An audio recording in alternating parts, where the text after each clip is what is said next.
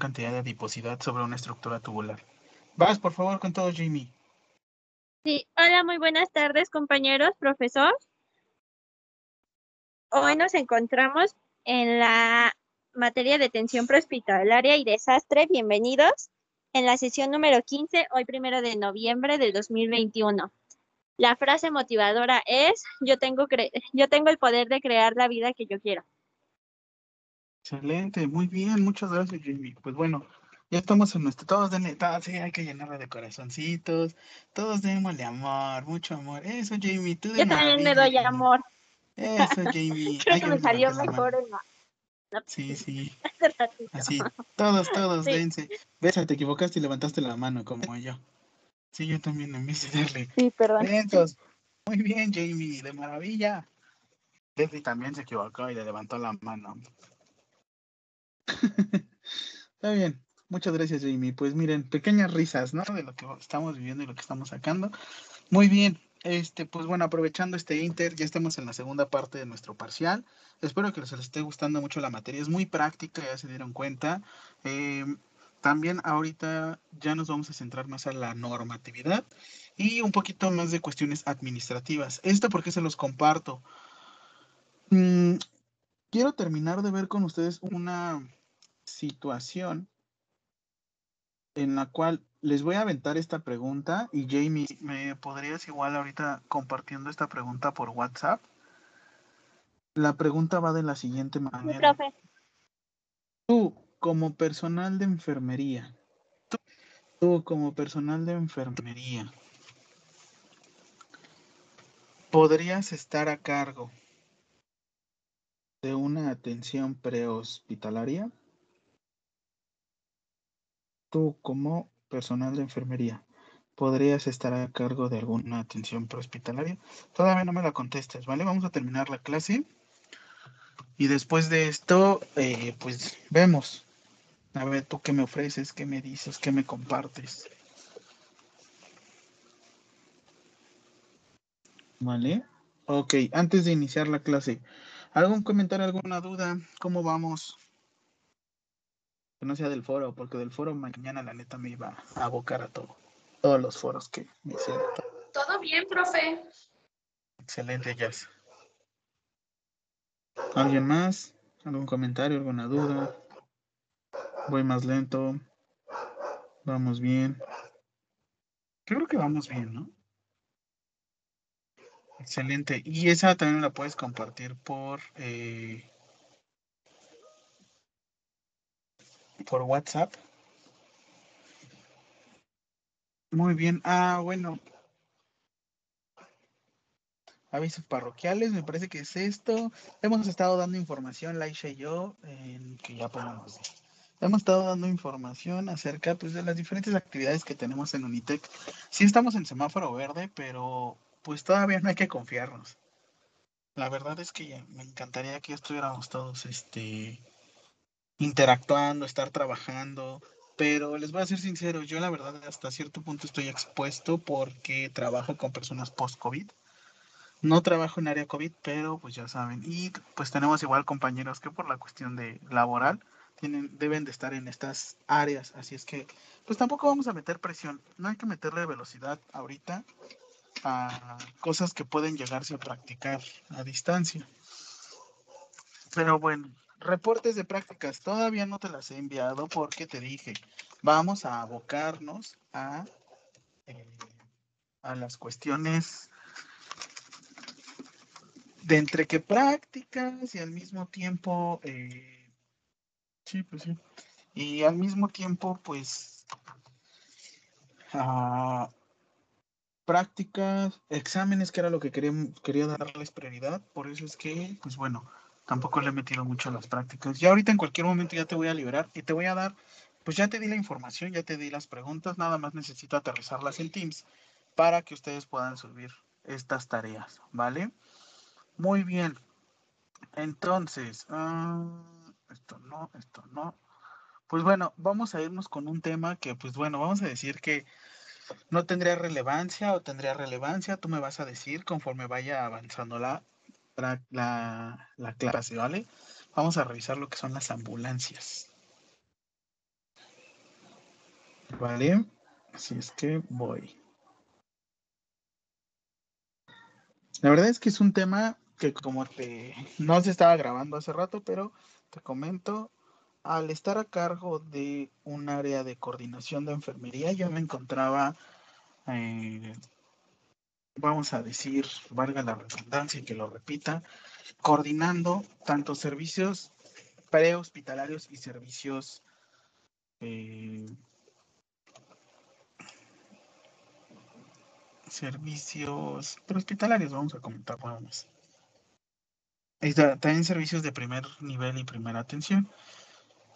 Mm, a mí me tuvieron que dar un, no curso express, sino yo tuve que actualizarme con la cuestión del manejo del personal. Ahorita fue la pregunta que Jamie nos proporcionó, porque yo sé que en un futuro a Valerie, Betsa, Jamie, Brenda, no les voy a decir licenciadas, les voy a decir probablemente maestras o doctoras. Doctoras de grado, ¿eh? no quiero. Ya saben, el tema que tenemos ahí. Eh, yo quiero verlas a ustedes o verlos a ustedes en un área práctica administrativa de investigación y docencia, así como el personal de enfermería se tiene que desarrollar. Por eso es que, pues yo estoy emocionado y al mismo tiempo por eso doy clases, porque quiero despertarte esa noción, esa visión. Si es que, pues bueno, ¿qué habían escuchado de una ambulancia? Para ustedes, ¿qué era una ambulancia? ¿Qué decían? No, pues para mí una ambulancia es la que hace ruido. Y ya. Díganme, quiero saber de ustedes.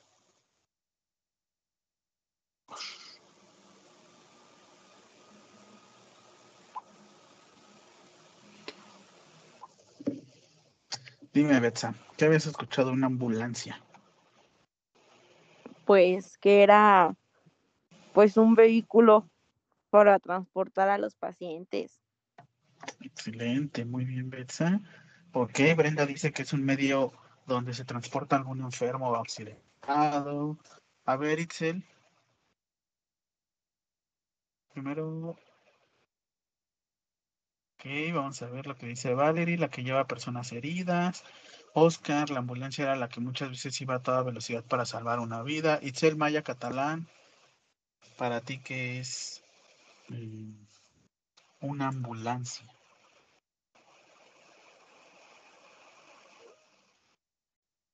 Te escucho, te escucho. No, bueno, Fer. Profe, yo tengo una pregunta sobre las ambulancias. Cuéntame. Este, ¿es, ¿es cierto que el sonido que emiten las ambulancias son como que diferentes? O sea, cada sonido se significa algo, ¿eso es cierto? Sí. Sí, de hecho sí. Y de hecho ahorita también te voy a dar generalidades y hay una parte que ustedes me van a buscar. Muy bien, Fer, efectivamente.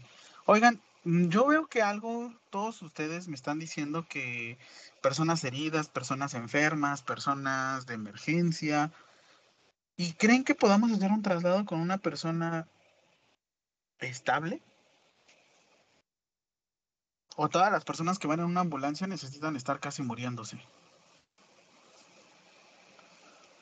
Denis Ailín dice que se puede llevar atención mientras se lleva a algún centro hospitalario. Ok, nosotros vemos lo que es prehospitalario, Denis. Y hay un término que yo les dije en una clase que se llamaba de una, de una, este, vamos a decir, de un área a otra. De un hospital Ok, Brenda dice que el estable puede ser algún traslado. Tras, así tras. Sin la N, traslado. Perfecto. Muy bien, ya te quedaste con la primera pregunta. Este. Pues bueno, vamos a lo siguiente. Te tengo que dar, pues bueno, unas consideraciones que esto te lo voy a dar en un documento que ahora sí. De ahí te puedes basar ahorita para sacar la información que te voy a solicitar. Pues bueno, ¿cuáles son las consideraciones que, tienen en México para dar, a, dar la atención prehospitalaria? Existen, pues bueno, consideraciones y se van a dividir, son ocho. En el sistema prehospitalario de México tenemos así de entrada ocho problemas. Ocho problemas. Pónganse truchas porque les voy a pedir y les voy a solicitar aquí una actividad. Voy a empezar enumerándolas y la pregunta para eh, este trabajo, este reporte, esta exposición que me van a hacer el próximo jueves, todos los equipos me la van a desarrollar, pero ojo, ya cuando estemos en la práctica voy a decir, por ejemplo, equipo 2, por favor, ¿cuáles son las fallas principales que tienen los sistemas de urgencias en México? Y ya, por ejemplo, el equipo 2 que va a ser Karen Ayeli, Frida Sofía, Itzel Maya, Gabriela Guadalupe, Obed y Ale Gallardo me van a decir, ok, profesor, las principales consideraciones que tenemos en la atención prehospitalaria son las siguientes. Y de hecho, ya tú no vas a ver las consideraciones, tú me vas a dar las, las este, estrategias que se te ocurren, ¿vale? Muy bien, yo te voy a decir estas consideraciones las ocho principales fallas que presentamos en nuestro sistema de urgencias en México son las siguientes. Uno, carencia de coordinación interinstitucional para la atención de urgencia. Denise, quédate con esto, interinstitucional. Si nosotros decimos que una atención prehospitalaria es previa a preservar la vida de una persona, ¿cómo diríamos entre hospitales, Denise?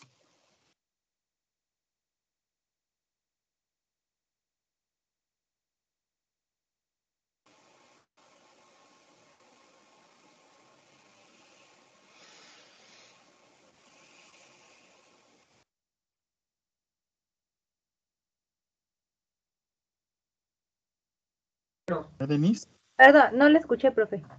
Ok, si, si digo que interinstitucional es entre instituciones y prehospitalaria es antes de llegar a algún nosocomio u hospital, ¿cómo lo vas a, qué vas a conocer como la, el traslado de un hospital a otro?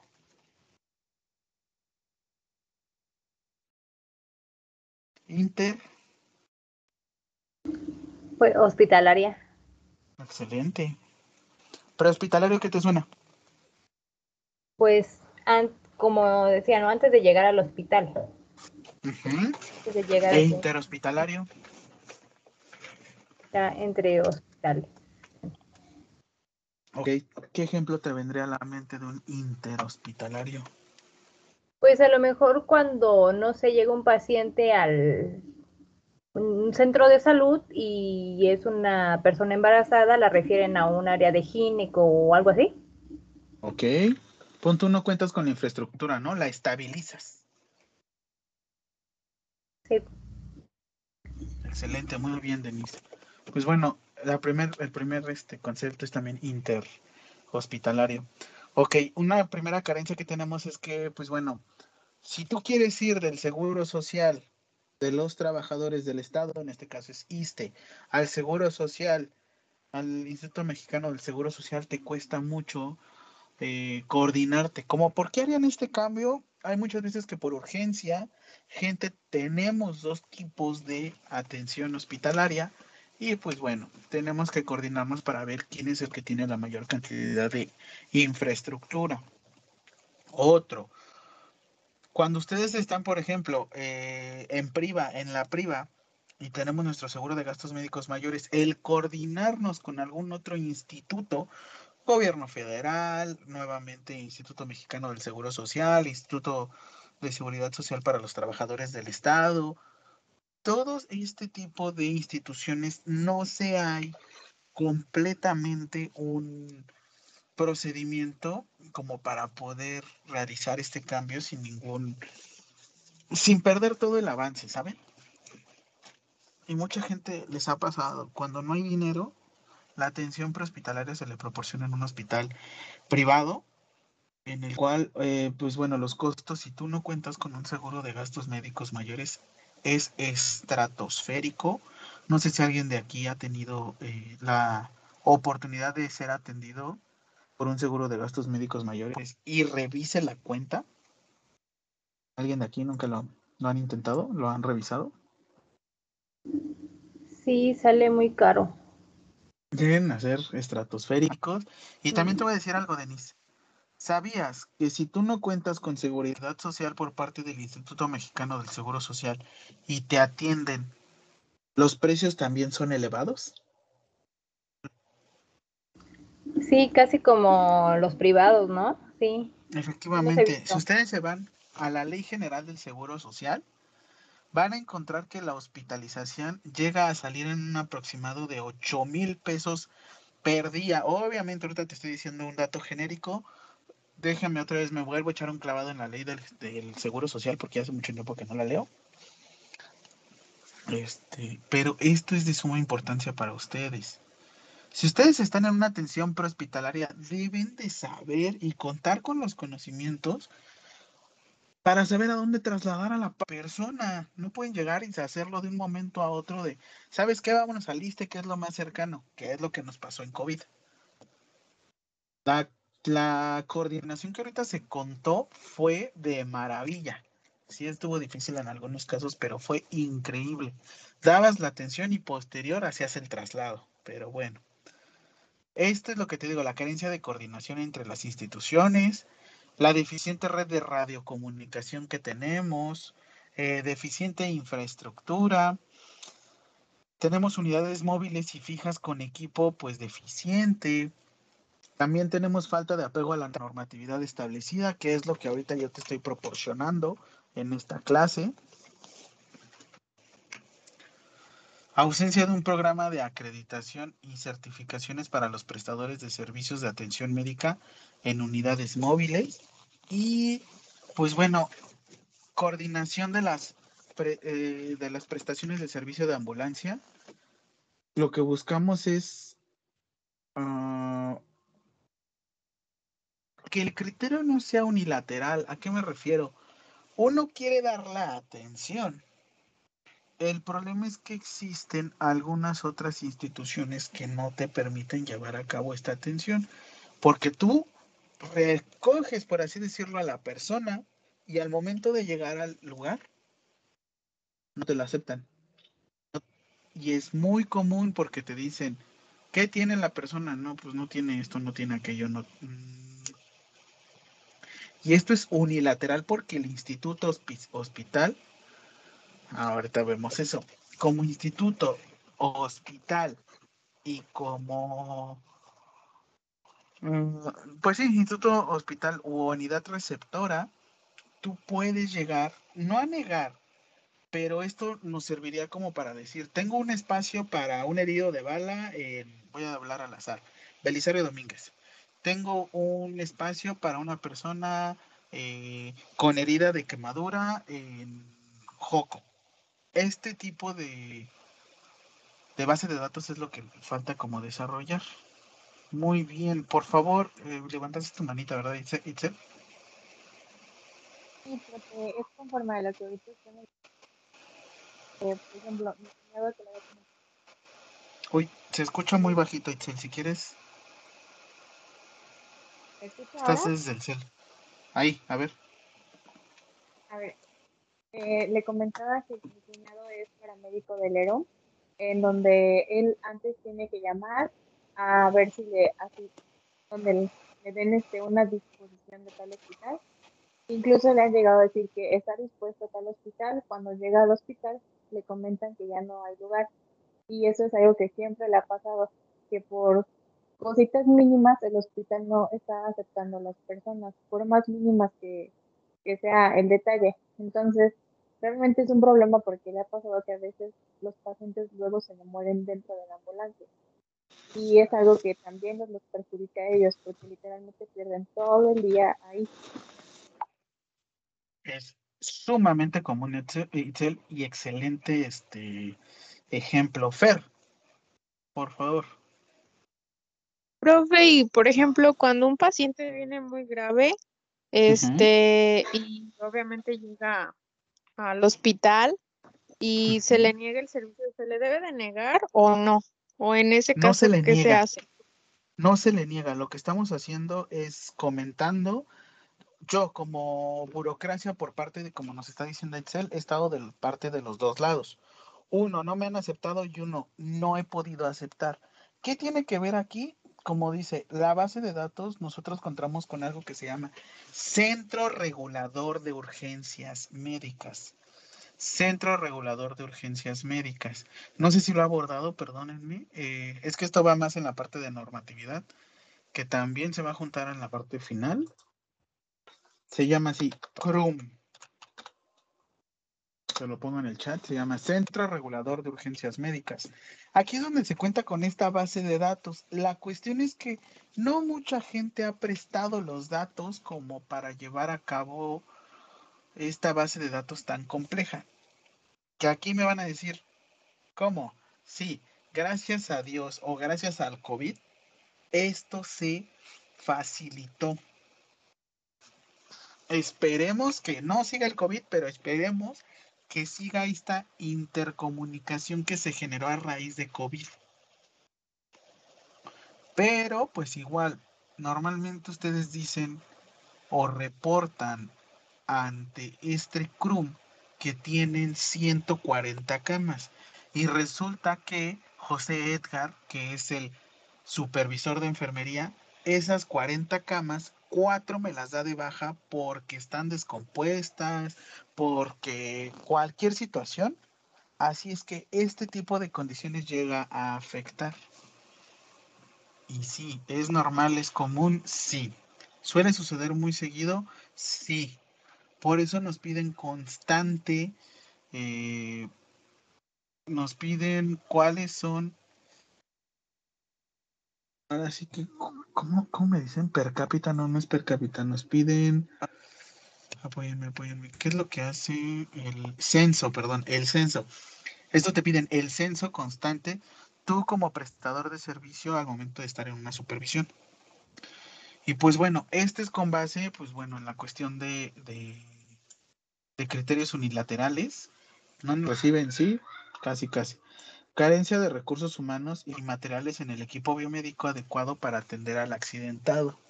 No tenemos a veces los dispositivos adecuados.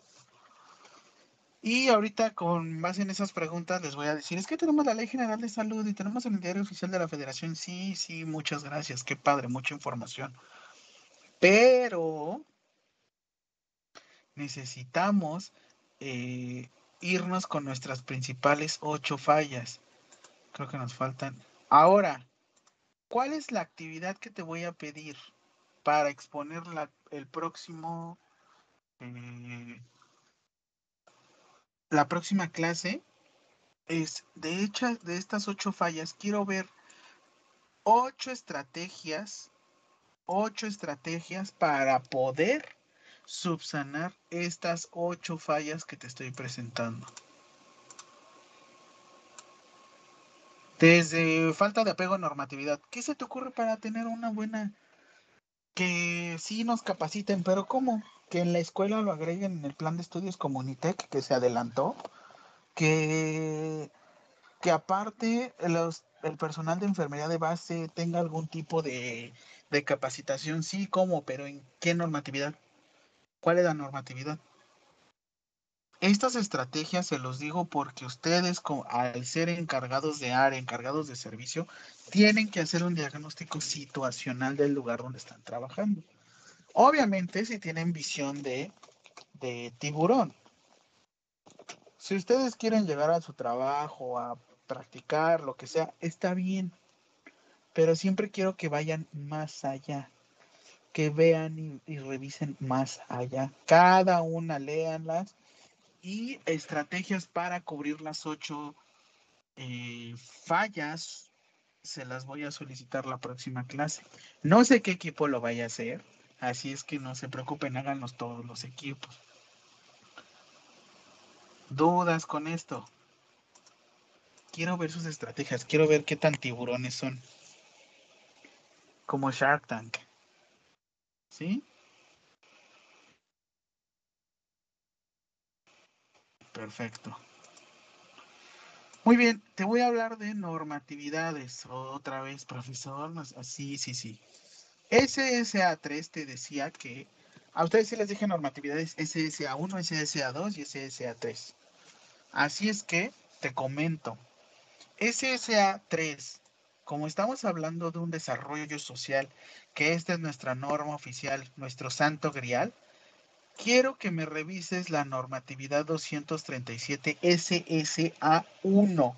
Si te estoy diciendo SSA1, ¿a qué me estoy refiriendo?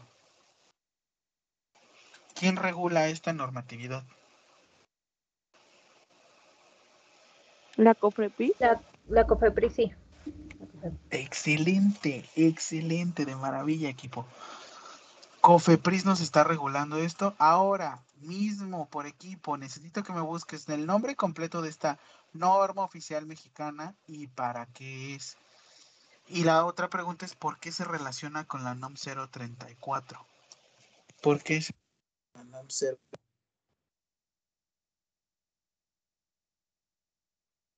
¿Por qué se relaciona con la NOM 034?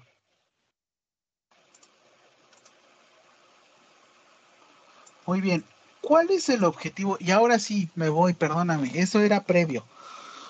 Eh, ¿Qué es lo que se busca darles esta materia de, muchas gracias Jamie, esta materia de atención prehospitalaria? Esta materia es como para que ustedes puedan tener su negocio. Y se los doy de esta manera. Lo que ustedes deben de saber es que sí, me dijeron todos bien bonito la ambulancia, pero una pregunta, ¿habrá ambulancias aéreas? ¿Habrá ambulancias marítimas? Los escucho. ¿no? Ok, ¿cómo en qué sentido, Fer? El avión me parece que son los cóndor, ¿no? Eh, y ahí es Oh, cuando... no, Sale muy caro un cóndor, pero. Sí, sale muy caro, pero ajá. A ver, dime, el taca, taca, taca, taca. Nunca han escuchado, nunca han visto Modern Family de esta Sofía Vergara, que no sabe decir helicóptero o helicóptero. Ah, ¿No? ¿No, no han visto Modern Family? No, yo no lo he visto, profe. No, Ah, profe. Bueno, está bien. El, el helicóptero. ¿Qué- ¿Para qué te servirá un helicóptero, Fer? Mm, ¿En qué situación ay, se te pues ocurre? me- Pues yo me imagino que es cuando el paciente de plano ya está muy grave y pues se tiene que trasladar rápidamente, ¿no? O si es una distancia ya muy lejos o a un hospital de alta especialidad, pues yo creo que en ese caso se usaría. No sé, porque es que mi mamá sí me ha platicado, pero es que como ella fue trabajadora social, pues me ha platicado, Mm. pero no, no sé muy bien la, la onda de ahí. Muy bien. A ver, Itzel. Eh, bueno, yo tengo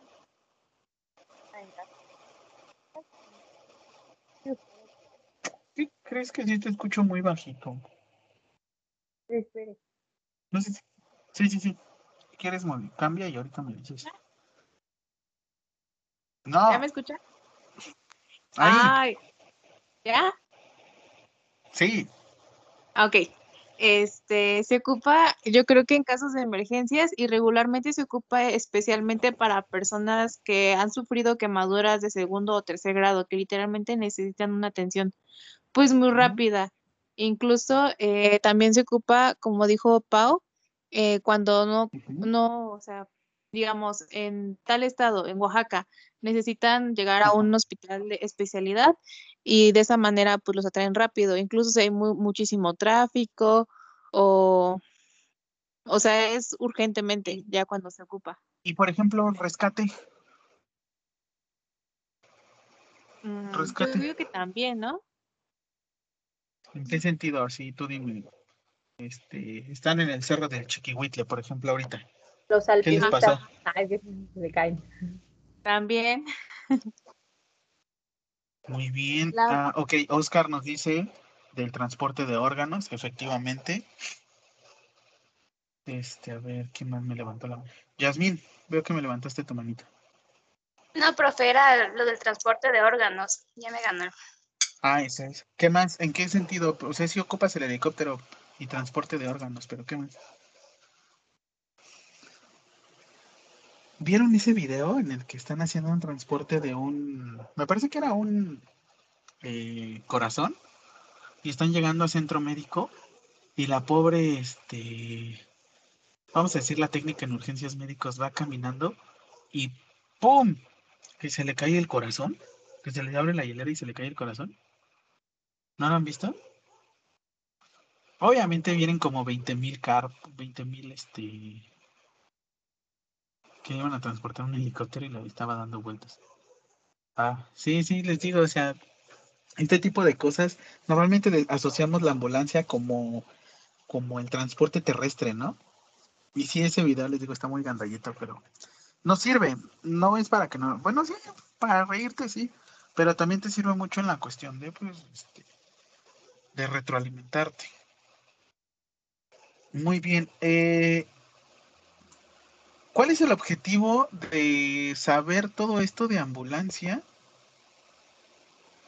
Es que les digo que el cóndor es muy caro, es un charter, porque el cóndor mm, lo, usa más, por ejemplo, les digo ahorita que me aventé de, de paracaídas, utilizan un tipo avioneta para llegar a esos lugares, pero la verdad es que tienes que ser muy, muy, muy tremendo. Muy bien, entonces, lo que buscamos es unificar el sistema de comunicación de las unidades móviles de la atención prehospitalaria a las hospitales o las unidades receptoras, así la vamos a conocer, unidades receptoras. Vamos a dar referencia de los servicios de urgencia hospitalaria y esto lo que nos va a favorecer es reducir los tiempos de atención en la sala de los servicios de urgencias. ¿Te acuerdas en qué año te dije que ingresó el triage aquí a México? Al país México. ¿Te acuerdan en qué año?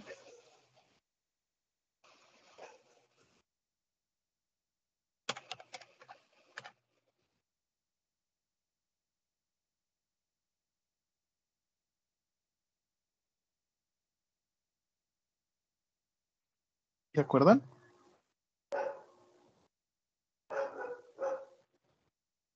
Yo no, profe. Ahí se los puse en el chat.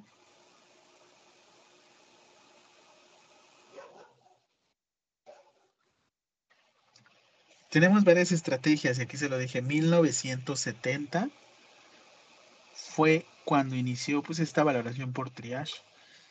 Te pregunto a ti, Josué, ¿tú irías, tú irías a reforma con una persona a recibirla.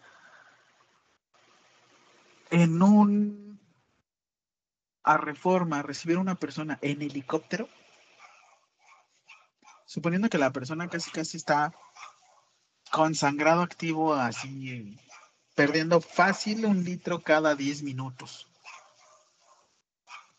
Irías en helicóptero Josué.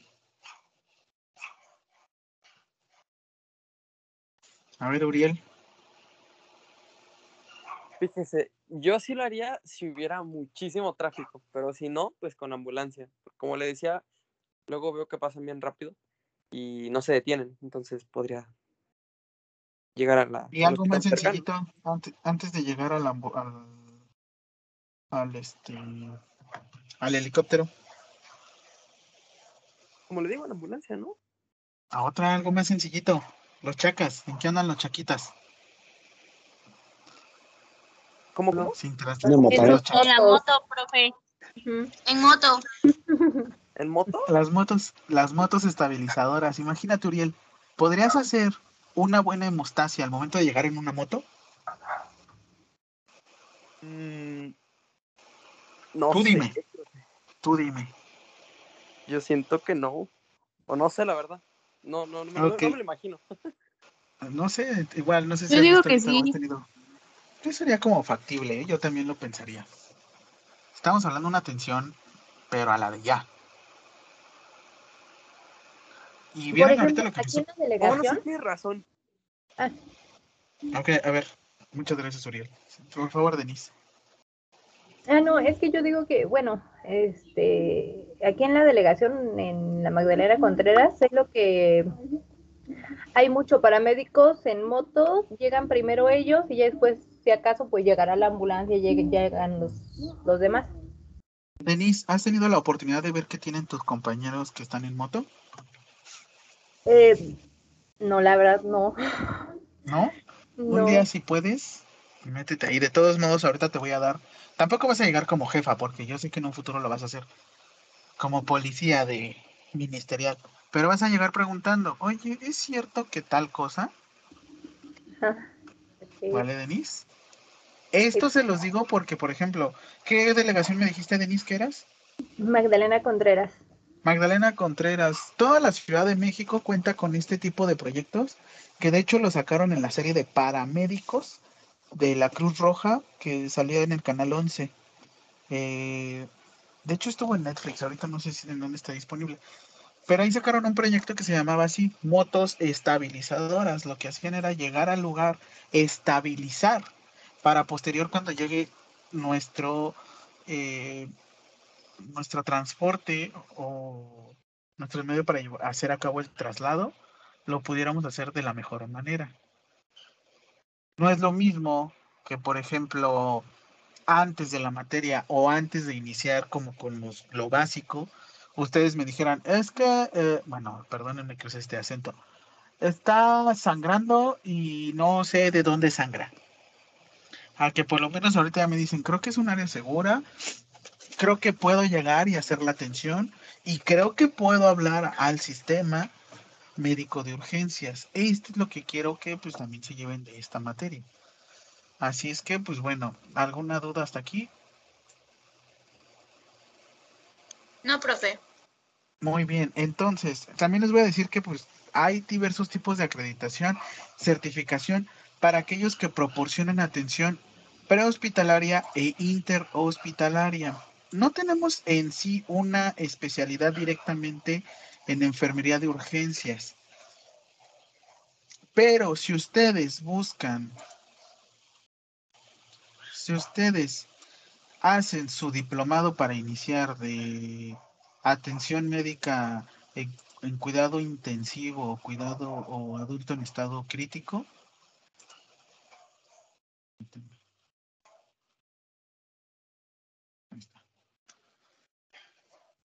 Pueden llegar a obtener esto. Esta es mi licencia para conducir. Obviamente le quito ahorita esos datos porque sale en video, pero sí existe una licencia para conducir tipo E. De esto el año pasado era como muy común, o de hecho también ahorita que estaban sacando lo de las gaseras. Eh, el procedimiento para llegar a obtenerla después te voy a proporcionar, pero si puedes contar con esto, así como cuento como con el curso de BLS, que ahorita ya se me va a caducar y me toca nuevamente eh, aquí expiración se me se me expira este diciembre y me toca volverlo a hacer. Esto lo tienen que hacer cada dos años.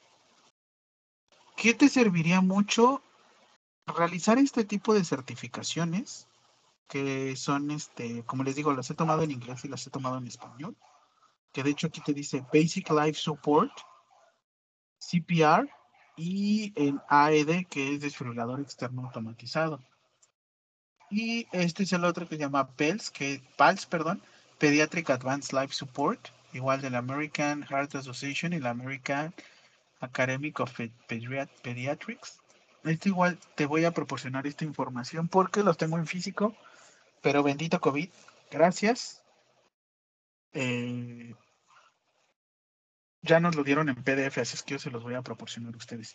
Los primeros auxilios cada cuando se tienen que renovar, por lo menos ustedes si van a entrar a trabajar a algún hospital o alguna clínica, por más sencilla que esa, necesitan este tipo de certificación. Eh, por este precio de BLS, ustedes como estudiantes en la unidad de posgrado de la UNAM les salen 1.400 pesos cada dos años. Eh, y, la de- y ojo, no porque lo hagas, te hacen un examen, no porque lo hagas, quiere decir que, que, ya, que ya lo vayas a pasar, ¿eh? Una cosa es que lo tienes que acreditar. Por eso te comento, no nada más es llegar y ¡pum! Ahí está. No, no, no, no, no, o sea, es, es llevar a cabo, ahorita te comparto para que también me puedas buscar mi cédula y todo esto. Cada dos años, y bueno, ¿qué herramientas puedes hacer? Tomar el, el la especialidad o el posgrado en atención del cuidado adulto, del adulto en estado crítico, o se llama pediatría infantil, no se llama, perdón, enfermería infantil, no se llama enfermería pediátrica, se llama enfermería infantil el posgrado, que manejarla una, obviamente depende de en qué escuela lo estés haciendo. Muy bien. Entonces, ¿qué pasó, Jamie? Profe, yo tengo una duda. Ahí ve que luego salen este esos este como cursos de RCP masivo ahí en lo que es este Monumento a la Revolución. Eso es por decir si, si me acreditan o, o, no, si conviene tomarlos o no conviene tomarlos. Si tú no tienes una formación de la salud, tómalos. Ajá. Si no tuvieras una formación de la salud. Pero Jamie, tú te vas a ir a la atención profesional. Yo te recomendaría que mejor tomaras los de la Asociación Americana del Corazón. Ah, ok. Tú, por ejemplo, ahorita como estudiante debes de acreditar o debes de terminar la carrera para empezar a tomar todos estos cursos. Sí. Lo pueden tomar antes, pero no se los recomiendo, se les va a hacer muy complicado. Es más, ustedes, no podría certificarlos ahorita, pero ustedes ya lo están haciendo ahorita. Ya lo están haciendo. Todo esto que estamos viendo, yo lo vi intensivo en cuatro horas, pero no es lo mismo ahorita que discutamos, que veamos normatividad. Es lo que había en el momento. Por eso ustedes, por así decirlo, terminan ahorita séptimo semestre, cuatrimestre, perdón, y si demuestran ante un hospital, ¿los podrían contratar? Sí. El problema obviamente es que el hospital te quiera contratar porque no tienes título y cédula, ni servicio social liberado. ¿Qué pasó, Fer?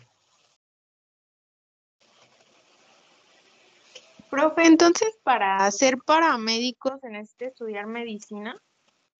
No. Ay, ¿no? Ah, Espérate, espera. Ay, Ah, calma, calma, todavía no me espero. voy a eso. Dios mío, me encanta, qué bueno, eso es lo que quiero, que despierten, que digan, ¿qué pasó? ¿Qué onda? Yo quiero ser encargado, yo quiero hacer esto. Sí, lo pueden hacer. El problema es del enfermero, lo que nos falta es adentrarnos un poquito más y ahorita te envío toda la información.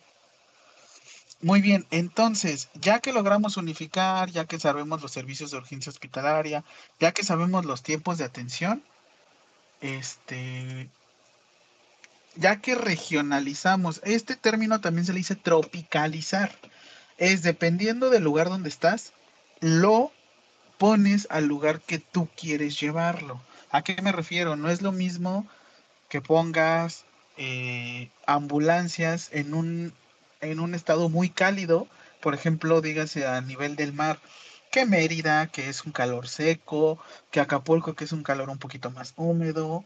Bueno, los dos están como igual de húmedos. Este, que te quieras ir al norte, por ejemplo, el tipo de ambulancia. Está muy chistoso y perdónenme, si hay alguna persona que sea de Tamaulipas, este, igual me lo puede decir si no le gustó el chiste, pero el chiste es, yo no sabía que a Tamaulipas le decían Mataulipas. Ahí te lo doy entrada. De ahí te doy entrada. Creo que ya puedes darte una idea que pues en seguridad estamos pues igual, ¿eh? La diferencia es que pues es un lugar donde la atención ha sido sumamente compleja. Y ahorita ya está más tranquilo. Pero así nos pasó una vez que fuimos. no, pues estamos en Mataulipas y nosotros, "Ah, ¿qué pasó? Este, oigan, vieron también lo que le sucedió a Octavio Caña, ¿no? Que ahorita de chisme he estado metiéndome, pero bueno. Miren, aquí traigo mis dientes.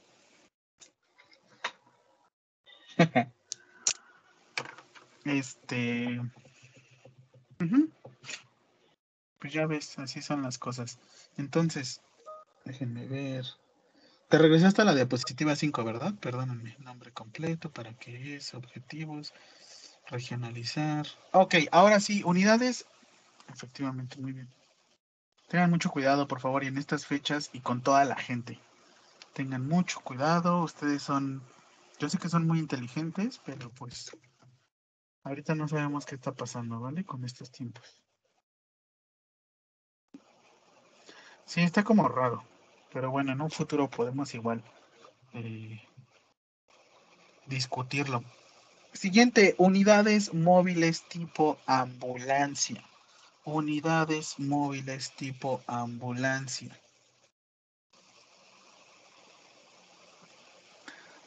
Te voy a dar las definiciones de unidad móvil tipo ambulancia y tú por equipos me la vas a desarrollar. ¿Dónde puedo encontrar esa información? Norma oficial mexicana 034 SSA 3 2013 o 2014, ya se me olvidó, 2013, ¿no?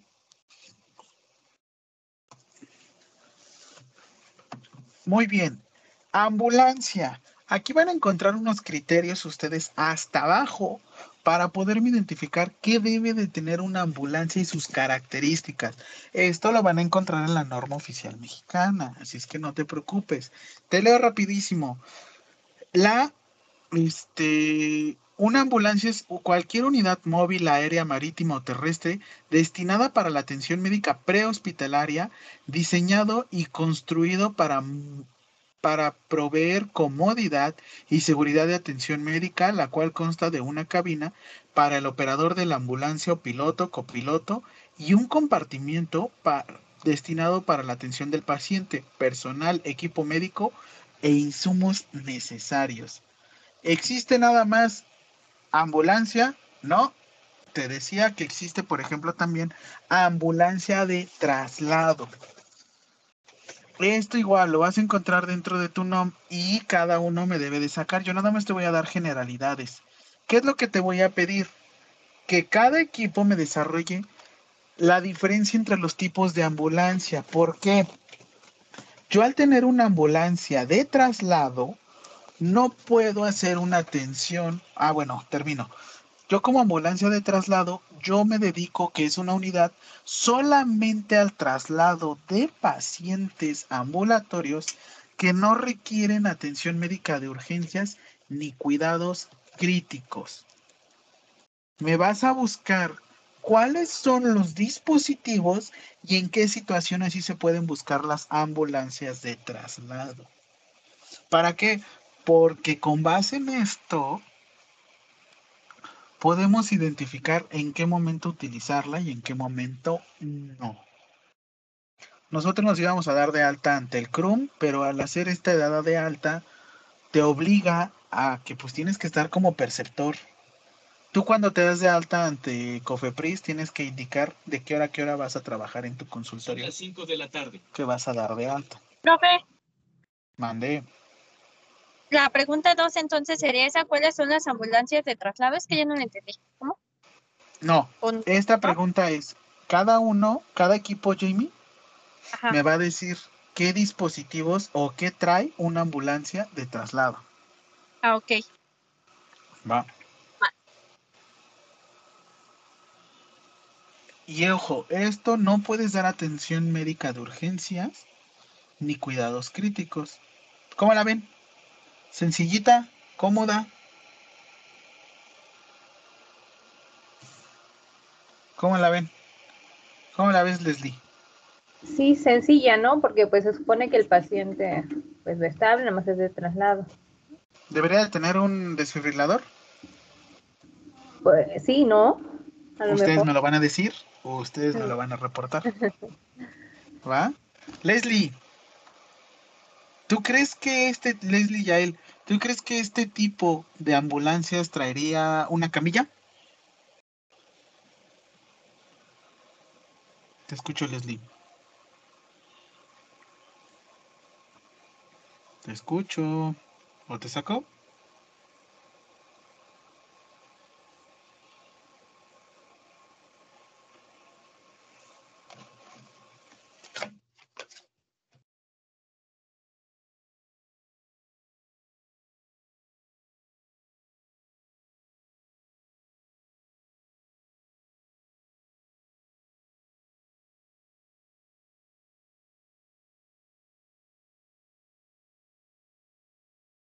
A ver. Oscar ya participó. María Jimena. ¿Tú crees que debería de llevar una tabla rígida?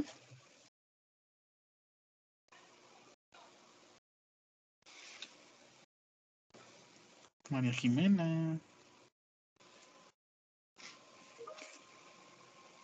¿Y ahora por qué no tienes micrófono? ¿Por qué no me dicen si tienes micrófono o no? Que si crees que debería de tener una tabla rígida, la próxima quiero micrófonos, por favor. Mayra, Giovanna, Coca. Sí, profe, yo digo que sí.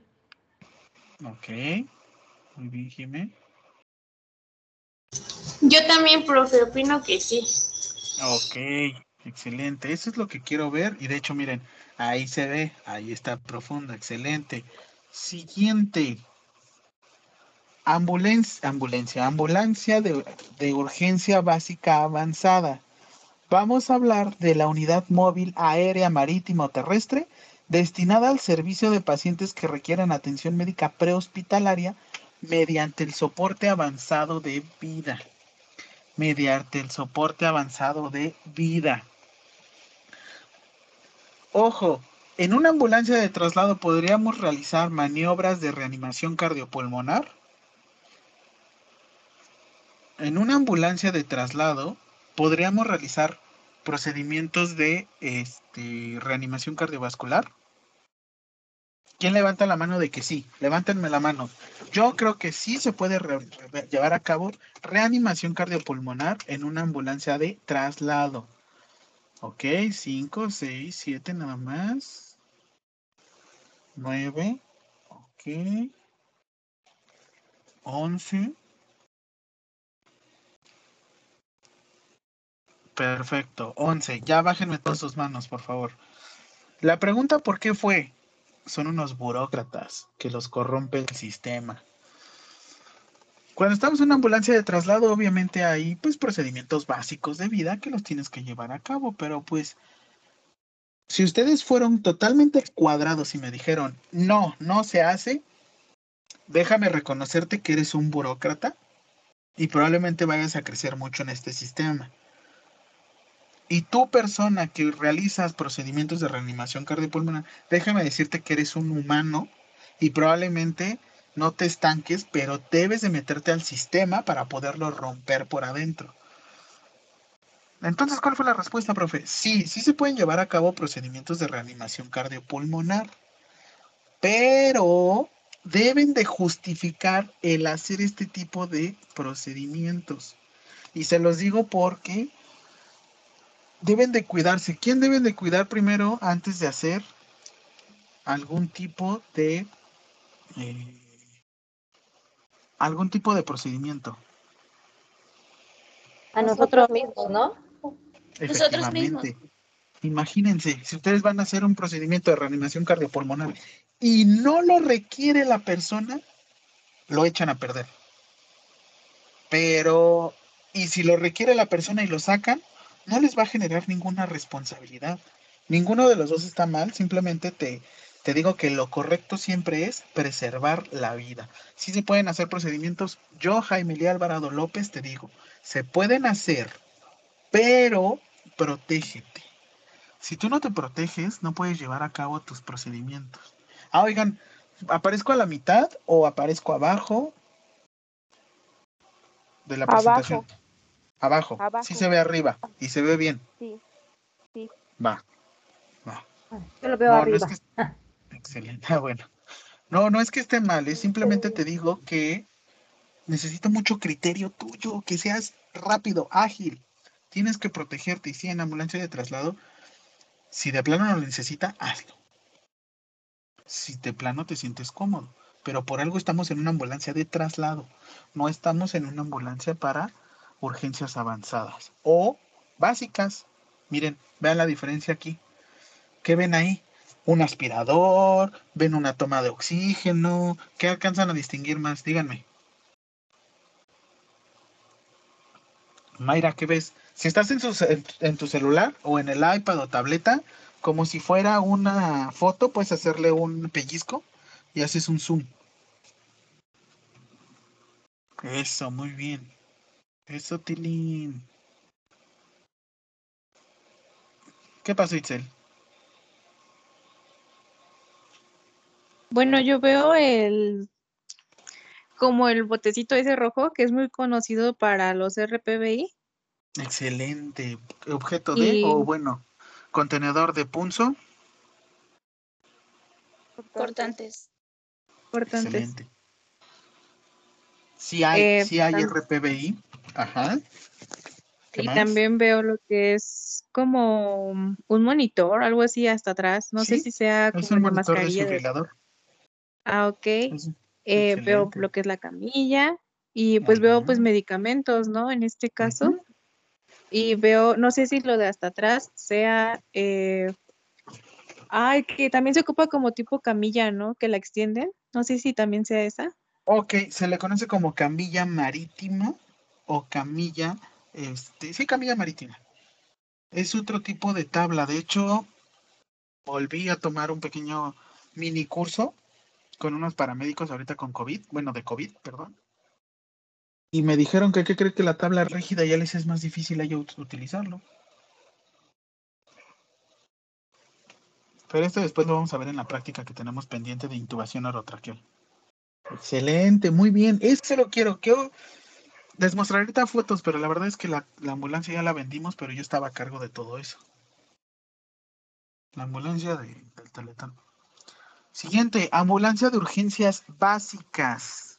Es la unidad móvil aérea marítimo terrestre destinada al servicio de pacientes que requieran atención médica prehospitalaria mediante soporte básico de vida. Soporte básico de vida. ¿En qué situación se te ocurre, Vane?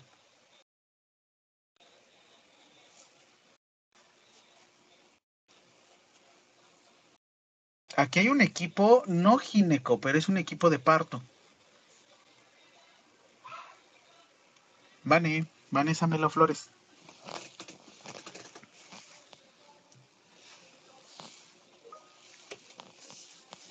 Ok, no te preocupes, Betsan.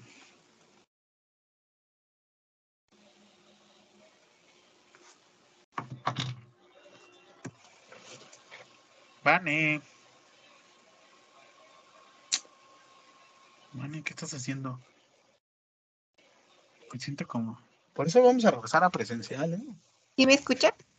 Sí, Ah, que si me puede repetir porque como que está lento mi internet.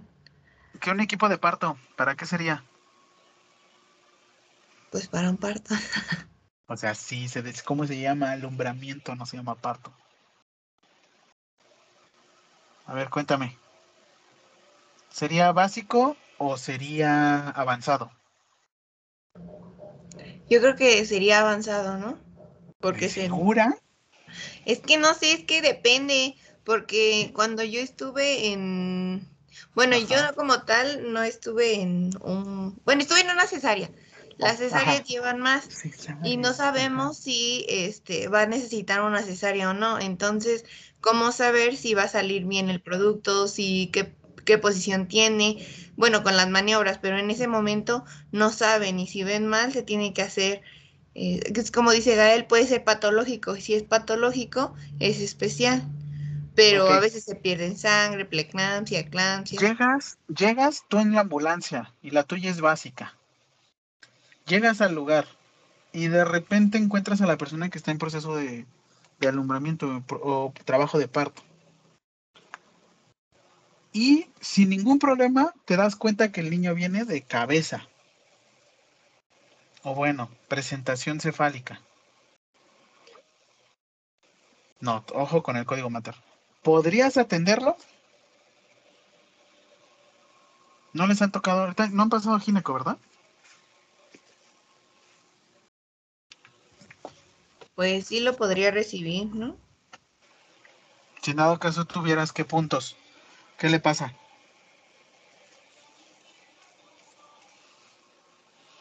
No hay pérdida de sangre, no hay convulsiones, estado de conciencia, cambio de coloración, signos vitales estables. ¿Y qué pasaría si ya fuera patológico? ¿Qué podrías encontrar y detectar que dices, no, tenemos que trasladarlo? ¿En qué condiciones?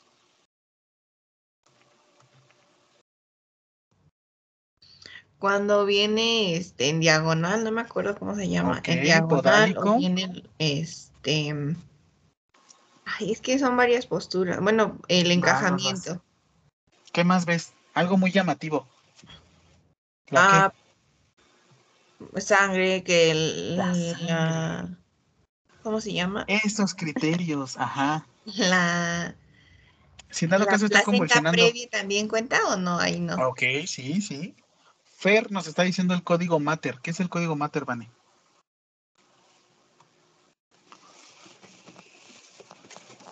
No me acuerdo, profe, eso sí, no me acuerdo. No puede ser. Bueno, de una vez se los digo. Itzel, ¿tú sabes lo que es el código Mater? O código madre. Sí, profe. Ay, ¿sí, ¿sí me escucha ahora? Sí, súper. Ah, es cuando este se ocupa, eh, cuando está corriendo ya la vida, bueno, cuando está corriendo peligro la vida de la madre en este caso. Ok. Eh, ajá, y puede ser, o sea, ahí es cuando ponen eh, un ejemplo que si quieren salvar tanto como a la madre como al, al bebé en este caso. Pero es producto de por el por el embarazo, de hecho. Muy bien, vamos a hablar que código mater es aquella condición en la cual es, como nos dice Brenda, es una emergencia médica y tenemos que darle atención tanto a la madre como al niño. A partir del diario oficial de la Federación del 2016, en el cual 2014, perdón, cuando entró Enrique, no, 2012, cuando entró Enrique Peña Nieto, categorizó el código mater como una falta de calidad en tu hospital, porque no se producen muertes maternas. Así es que lo que buscamos es eh, aquella condición que ponga en peligro la vida del binomio, aquella condición que llega a poner el peligro, en peligro la vida del binomio. Ustedes les va a pasar mucho si trabajan en alguna en alguna ambulancia que es muy padre, que es mucha adrenalina, ustedes deben de identificar qué momentos sí pueden llegar a dar atención y en qué momentos no. Y efectivamente, como nos dice esta Fer, cuenta con una sanción por parte del Código Penal de, mis- de omisión. Omisión. eh, Ay, se trabó. De omisión o de acto. De omisión o de acto. Sale a la mitad. ¿Quieres volverlo a empezar? Ah, bueno. Este, y efectivamente, en sanciones, esto, ¿por qué se los digo? Va mucho de criterio. ¿Qué pasó, Gael? Te escucho. Profe, eso también se podría ocupar, por así decirlo, un tipo triage, ¿no? Por ejemplo, eh, la hemorragia, las crisis convulsivas, ah, el sangrado transvaginal. ¿Cómo se llama el síndrome de ayuda o de help? Profe, ¡Ew! se me va a apagar mi celular y apenas vengo Ay, llegando a mi casa. No me en ¡Conéctalo! conectarlo. Sí, es que no ¡Conéctalo! me abre. ¡Conéctalo! Todos gritemos, Jamie, ¿estás ahí? Por favor, ayudémosle a Jamie. Ya se fue. Jamie. Jamie, por Aquí favor, sigo, que te no abran. apaga. Ya, ya me abrieron. Ay, perdóname, Gael. Efectivamente, help. ¿Qué te suena help? H-E-L-P. Ah, pues O- digamos o que es lo que sufre la madre, por ejemplo, que se, ah, bueno, que se alteran también los signos vitales primordialmente, como la frecuencia cardíaca y lo, y la tensión arterial. Y ya es como un peligro para la madre, que podría Eso lo van a ver más en gineco, pero muy bien. Es que lo, lo- Excelente, muy bien. Ahora te pregunto, Gael, ¿tú podrías dar la atención en tu ambulancia de urgencias básicas a un parto nuevamente? Te pregunto. Ah, bueno, si tengo todos los instrumentos, la experiencia más que nada, pues podría hacerlo, pero... Y la seguridad. exactamente, y como dice tendrían, tendrían- tendríamos que ah, checar las maniobras de Leopold, si no mal recuerdo, para ver si no es un parto patológico y no haya ningún problema, más que nada. Ok. Ok, está bien. Pero yo te pregunto a ti, ¿lo podrías hacer, sí o no? No tiene ninguna... Aquí. Pues si todo está bien, ah, quiero suponer que sí. Si no hay este riesgo de algún daño patológico, sí puedo, ¿vale? Vean, y esto la han visto, sobre todo ahorita en estos tiempos que han visto que no es una urgencia médica eh, avanzada, pero es una urgencia médica básica. Y de hecho lo utilizamos más de rescate. ¿Va? Ustedes me van a decir cuáles son las eh, características que me van a encontrar en la norma oficial mexicana. Voy a decir, por ejemplo, equipo 3, háblenme acerca de la ambulancia, de la ambulancia eh, de cuidados intensivos. Ok, la ambulancia debe de medir tal por tal, debe de tener estos instrumentos y la persona que lo maneje debe de contar con esta experiencia. Todo eso, sí, todo eso y más, ¿vale? Todo viene en la norma oficial mexicana.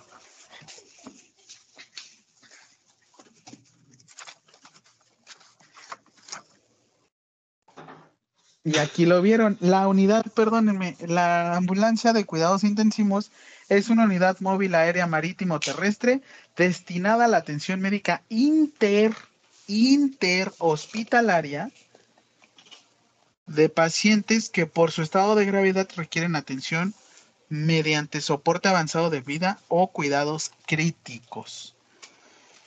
Esto se los doy mucho a ustedes porque les quiero dar herramientas que yo no tuve en su momento para poder desenvolverme eh, de manera profesional, porque pues vamos a decir que la, la enfermería estuvo un poquito más en pañales. Por eso les comento, ¿pueden obtener su licencia ustedes? Sí, pero necesitan estar ligados a una institución que cuente con ambulancia.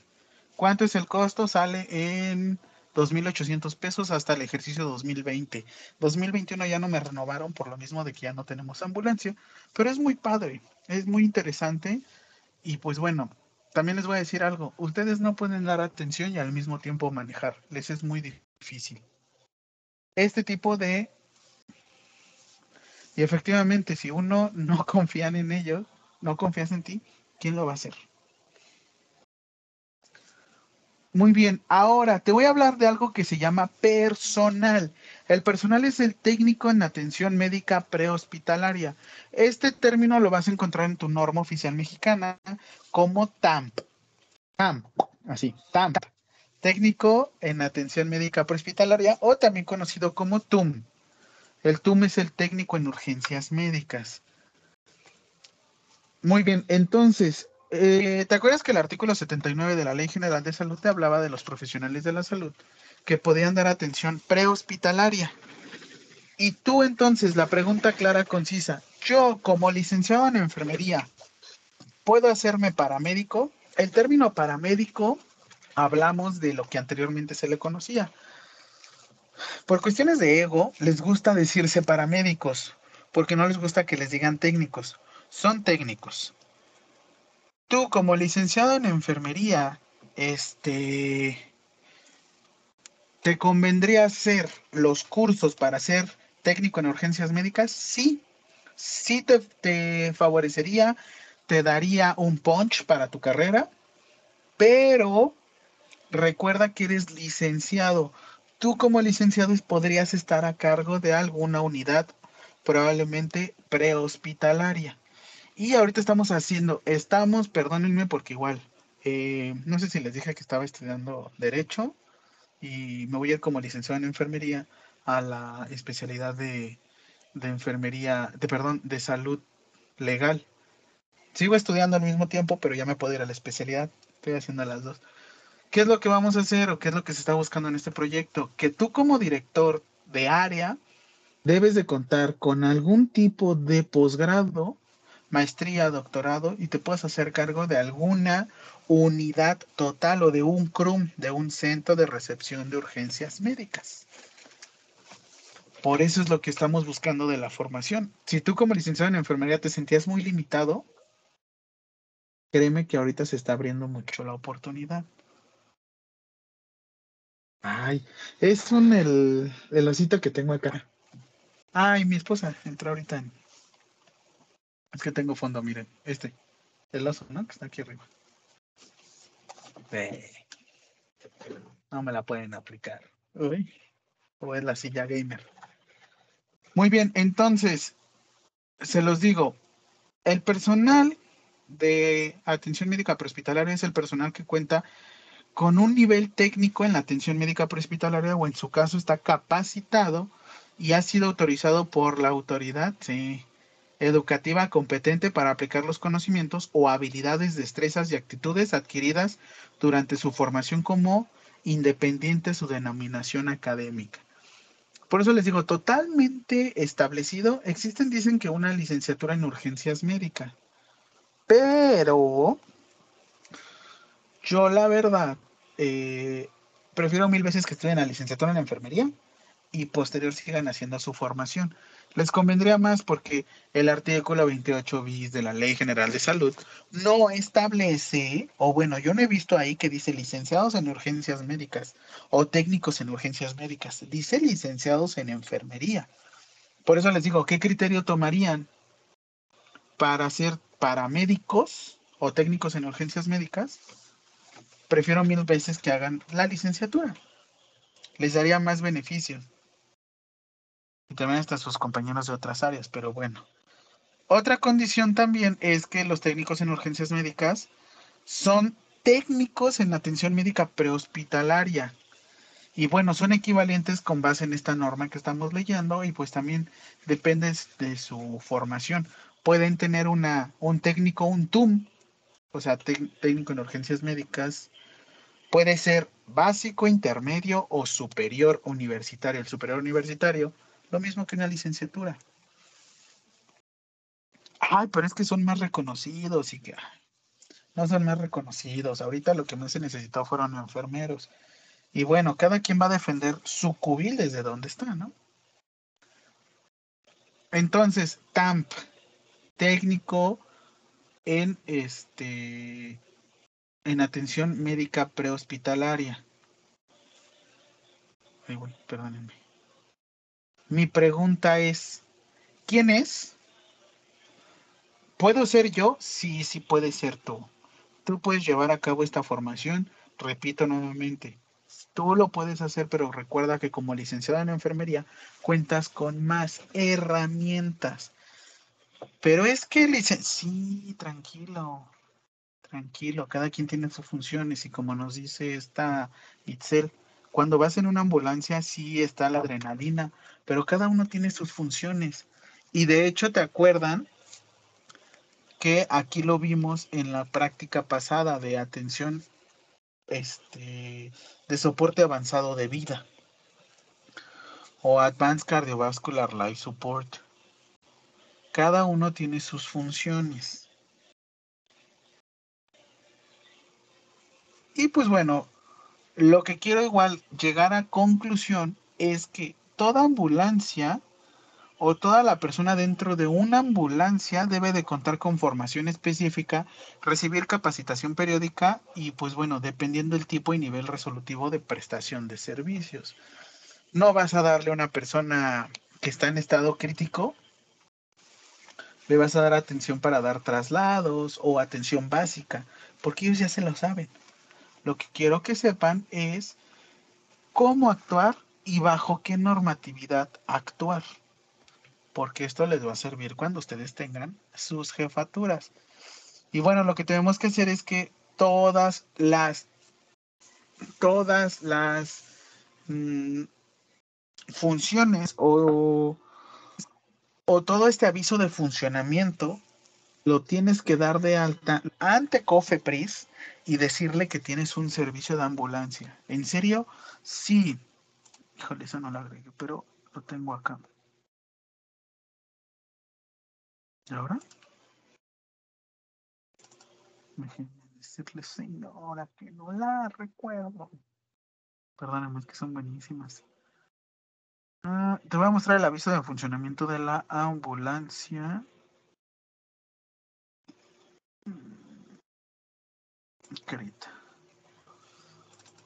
¿Cómo es que tiene toda esta información? Te digo, el primer licenciado en enfermería que se metió completamente, bueno, ahí en el Teletán, que se metió a la cuestión del manejo de, de Cofepris. Órale.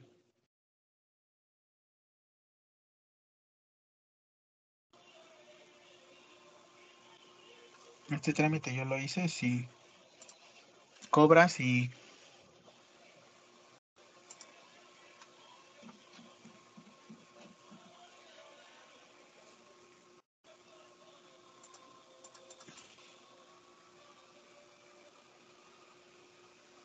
servicios de ambulancia.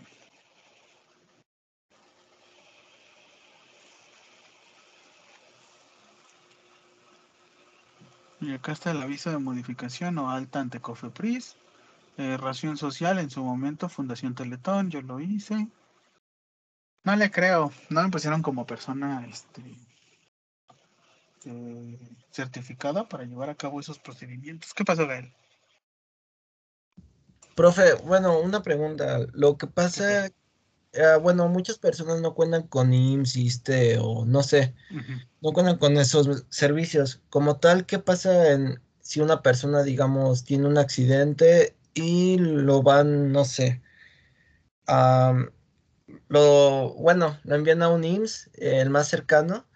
¿Qué pasa ahí? ¿Le dan los servicios? ¿No se los da? ¿Lo Sí le dan la atención, sí le dan la atención de urgencia y no se le cobran a él hasta que lo estabilicen. Cuando ya se estabiliza, ahora sí te espantan y te asustan. Por eso te digo, deja de meterme a la ley general de, digo, perdón, ley general del Seguro Social, porque les quiero mostrar qué es lo que te recomiendo. ¿Te acuerdas que te dije que te des de alta en la aplicación de 911 para que la atención sea más veloz? ¿Otro infarto? ¿Quién se infartó? Ah, es que, ¿qué tal si tiene un infarto y ya cuando le dan el costo es otro infarto? Otro infarto, efectivamente. Bueno, ahí, ahí no lo ven. Esta es mi línea azul de GNP. Este es por, por seguro de gastos médicos mayores. Cuando ustedes ya trabajen y estén cotizando en el seguro social, dense de alta en su unidad. Si ya están trabajando en el ISTE, dense de alta en su unidad familiar. Todo esto es por seguridad, porque ni siquiera les dan luego la atención por ese tipo de cosas. Y Gael, lo que hace el Seguro Social es que te revisa rápido tu RFC y te dice si, si estás vinculado o no, pero primero te da la, el, el servicio. Siempre te da el servicio. Siempre, siempre te lo tiene que dar. Es tu derecho a la salud. Y también hay otra aplicación que se llama Código Infarto. Código Infarto, te recomiendo buscarla. Este, la puedes bajar así o ahorita te comparto, ahorita te comparto pantalla de mi teléfono. Porque hay mucha información que debes de contar.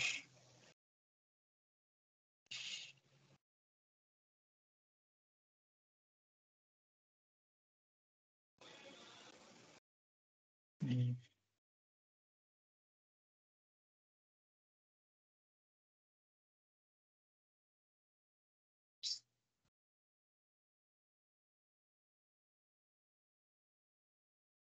Sí, cuídense mucho, y más en estos tiempos. Estamos en tiempos muy complicados.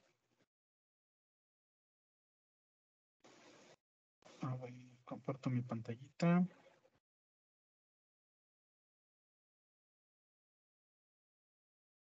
Sí, yo también juego, ¿eh? Por eso tengo Pokémon. y- Aquí, por ejemplo... Ay, perdón, te acabo de cambiar de teléfono. Aquí en App CDMX, yo, por ejemplo, tengo una sección que dice cartera. Y aquí en cartera, ahorita no he dado de alta mis credenciales, pero aquí pueden agregar su licencia por si en dado caso algún policía lo quiere, los quiere extorsionar. Y pues bueno, aquí hay una atención ciudadana, aquí hay guantera, y bueno, aquí hasta te dicen cómo estamos en COVID, ¿no? Y, y, por ejemplo, ahorita que los estamos pidiendo en...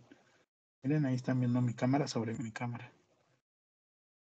En dado caso, ahorita que estamos en tiempos de, que deben de escanear todo, este, les puede servir mucho.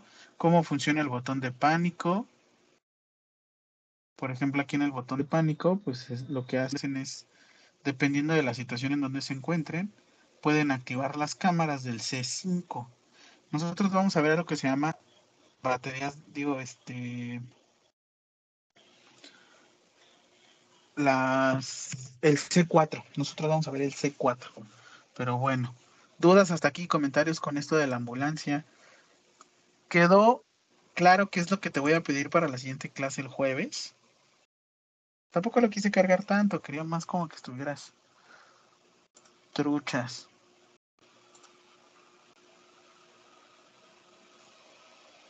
Cada equipo, bueno, todos los equipos me van a desarrollar qué es lo que contiene, qué es lo que contiene cada tipo de ambulancia. Y, a ver, esta es la última actualización de cómo quedamos actualmente en COVID. Y para la siguiente, no es siguiente, es siguiente clase, pregunta de información por equipos que te hice, fueron cuatro preguntas, la actualización de COVID y qué es lo que contiene cada, este, cada ambulancia según la NOM 034, que ahorita te la voy a mostrar, atención, NOM 034. Te comparto pantallita. Sí, ahorita estoy viendo lo de la ley del seguro social y bueno, yo también me dedicaba a trabajar. Ok. Por ejemplo, ¿qué es lo que te voy a pedir? Te estoy compartiendo pantalla, ahí se ve, ¿no? Sí, vale. Ambulancia terrestre de traslado, ambulancia terrestre de urgencias básicas, ambulancia de este, urgencias de cuidado crítico, una ambulancia aérea, una, una ambulancia marítima. Todo esto me lo van a decir porque son 1, 2, 3, 4, 5, 6. Así es que somos 6 equipos. Yo de repente puedo decir, equipo 1, ambulancia terrestre, vámonos. Equipo 2, ambulancia tal, vámonos, y así. También me tienen que decir la norma oficial, este, ¿cuál era la 200? Mm, la 237 SSA1. Miren, y de hecho aquí está la definición. Y ahora... Mm, aquí es lo que estamos viendo. Con esto no. Ah, sistema de iluminación, ¿no? Ah, ok. Y de hecho, una ambulancia tiene una... Esto va más relacionado a los los este a los decibeles que debe de contar también la la la, ¿cómo se llama? Miren, los sonidos, la sirena debe de contar entre 120 a 130 decibeles. Espero que ya la hayan leído porque pues era para esta materia. Y bueno, ¿qué te voy a pedir entonces? Te vas a ir a la sección de atención prehospitalaria. Nos vamos a ir en este caso es anexo, pasa toda, toda la, la pasa, pasas toda la bibliografía y después aquí te aparece apéndices normativos. Apéndice A, las ambulancias terrestres de traslado deberán contar con equipo básico, cinturones, equipo, cinturones de seguridad en todos los asientos, equipo médico, recamilla, reanimación, tanque de oxígeno, Miren, mascarilla tipo EPA o N95, insumos, catéteres. Profe, ¿nos puede subir? Sí, si quieren le subo la norma oficial mexicana Teams. Ok, ¿qué más debe de contar? Equipo físico y todo esto. Esto es lo que quiero que me digan. ¿Qué es lo que debe de tener su ambulancia? ¿Vale? Léanlo, véanlo. Guía de competencias. Esto es, por ejemplo, si ustedes quieren hacerse técnicos en atención médica prehospitalaria, necesitan hacer esto, cuál es su competencia. Vuelvo a lo mismo, si ustedes son licenciados en enfermería, ya brincaron un chorro. Nada más que ahora les falta, pues, saber, por ejemplo, urgencias abdominales, urgencias neurológicas, manejo de líquidos intravenosos, urgencias ginecológicas, reanimación neonatal, monitoreo electrocardiográfico, Creo que ya lo han llevado, así es que por eso les digo. Esto de los TAMPs lo vamos a ver la próxima clase. Pero, ah, lo que sí quiero que vean es primero las ambulancias y después nos vamos con la formación. Dudas. Sí me di a entender, no me di a entender.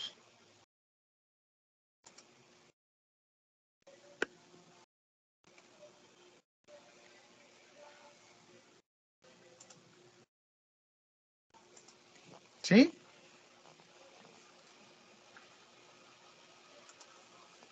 Entonces, la próxima clase es de ustedes, es su clase. Y la próxima semana, el 1, 2, 3, 4, 11 de noviembre, tenemos nuestra este, siguiente práctica presencial con intubación. Ok, las personas que están a distancia me van a ayudar a hacerme una maqueta de las estructuras orofaringeas. Y en dónde es donde este donde intubamos. Eso es para el 18 4 11 de noviembre ah ya les dejé la nom ah no no no les dejé la nom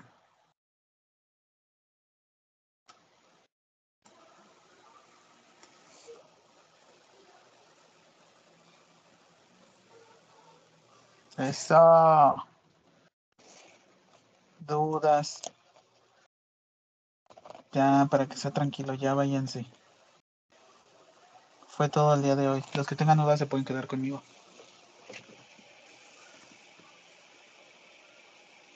Fue todo. Muchas gracias. Espero que se le hayan pasado muy bien. Cuídense mucho para que las Catrin- la Catrina les traiga algo. Quiero mi calaverita. Quiero mi calaverita. Mi calaverita Sí, que no ¿cuál es la calaverita? Sin foro. Que no los puse a trabajar segundo- más. Sin foro para el segundo bimestre. Este, Sin lo foro que para el segundo. Para nada, Betsa. Su calaverita es que disfruten, no beban mucho. Si beben, hidrátense mucho. Tomen glucosa. Cuídense mucho. Ya váyanse.